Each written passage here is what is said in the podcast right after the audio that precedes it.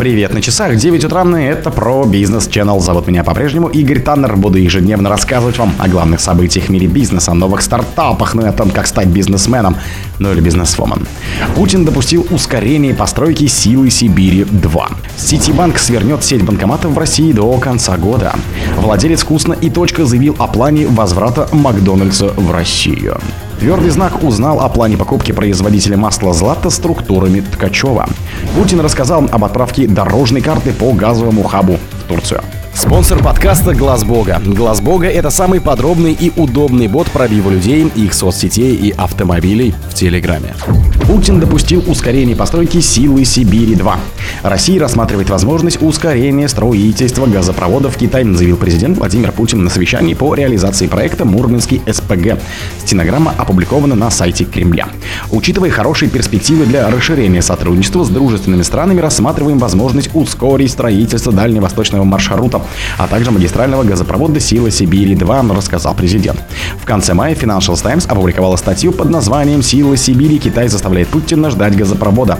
Опрошенные изданием эксперты сочли, что Пекин стремится затянуть переговоры о строительстве трубопровода «Сила Сибири-2», в том числе для заключения более выгодных условий.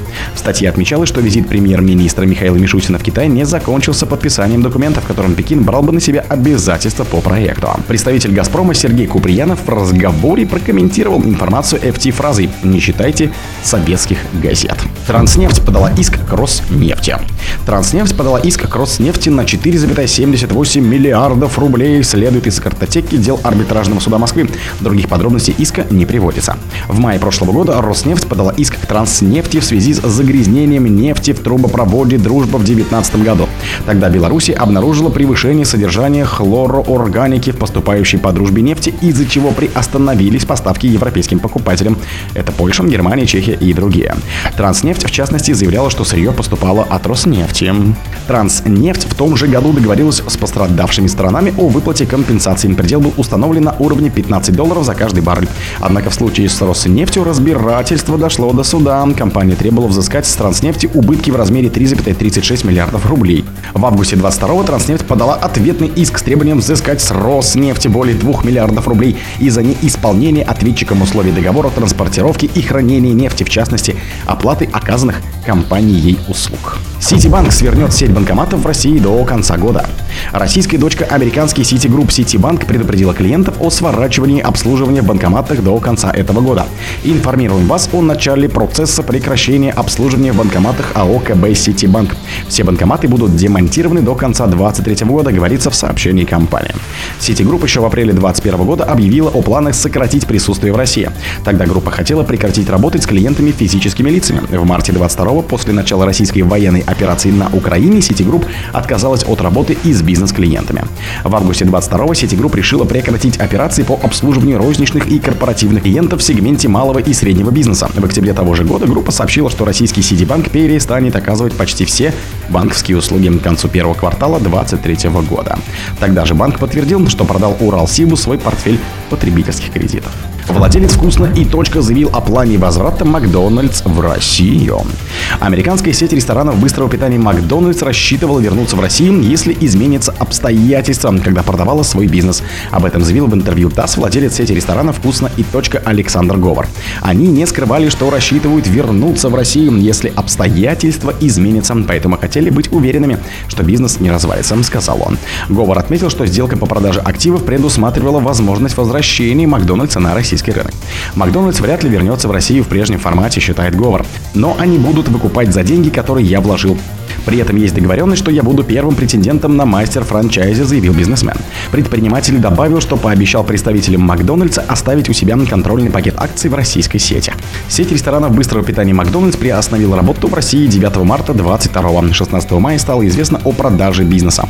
По условиям сделки сеть ресторанов должна была сменить название и фирменный стиль Макдональдса. Говор, чья компания ГИД управляла 25 ресторанами в Сибири, купил бизнес американской сети. В июне рестораны стали открываться под названием вкусно и точка. Твердый знак узнал о плане покупки производителя масла «Злата» структуры Миткачева. Действующий в интересах бывшего губернатора Краснодарского края и экс-главы Минсельхоза Александра Ткачева, владельца агрокомплекса имени Н.И. Ткачева, структуры планируют приобретение ГК «Юг Руси», основного производителя подсолнечного масла в России, сообщили коммерсанту четыре осведомленных источника. По словам одного из них, в группе уже сменилось руководство. По данным Югурию, 30 августа гендиректором головных структур группы ООО МЭС «Юг Руси» и ООО «Юг Руси» стал Камиль Музафаров. На посту главы Юга Руси он сменил Дмитрия Кислова, сына основателя и владельца группы Сергея Кислова, отмечает газета. Коммерсант также пишет, что Музафаров еще в июле учредил в Москве ООО «Ресурс» с основным видом деятельности хунговой компании. Эта структура и может стать покупателем Юга Руси, сообщили источники и издания. Как следует из ЮГРИУ, 20 июля 100% ресурса были заложены в Московском кредитном банке, а 21 июля в залог МКБ перешла доля Юга Руси в МЭС Юг Руси. Путин рассказал об отправке дорожной карты по газовому хабу в Турции. «Газпром» передал турецкой госкомпании «Ботас», которая занимается транспортировкой энергоносителей, дорожную карту по созданию газового хаба во Фракийском регионе, который находится в европейской части Турции недалеко от приемного пункта уже действующего газопровода «Турецкий поток» в Кыике. Об этом в понедельник, 4 сентября, заявил президент России Владимир Путин на пресс-конференции по итогам переговоров с турецким лидером Реджепом Таипом Эрдоганом в Сочи.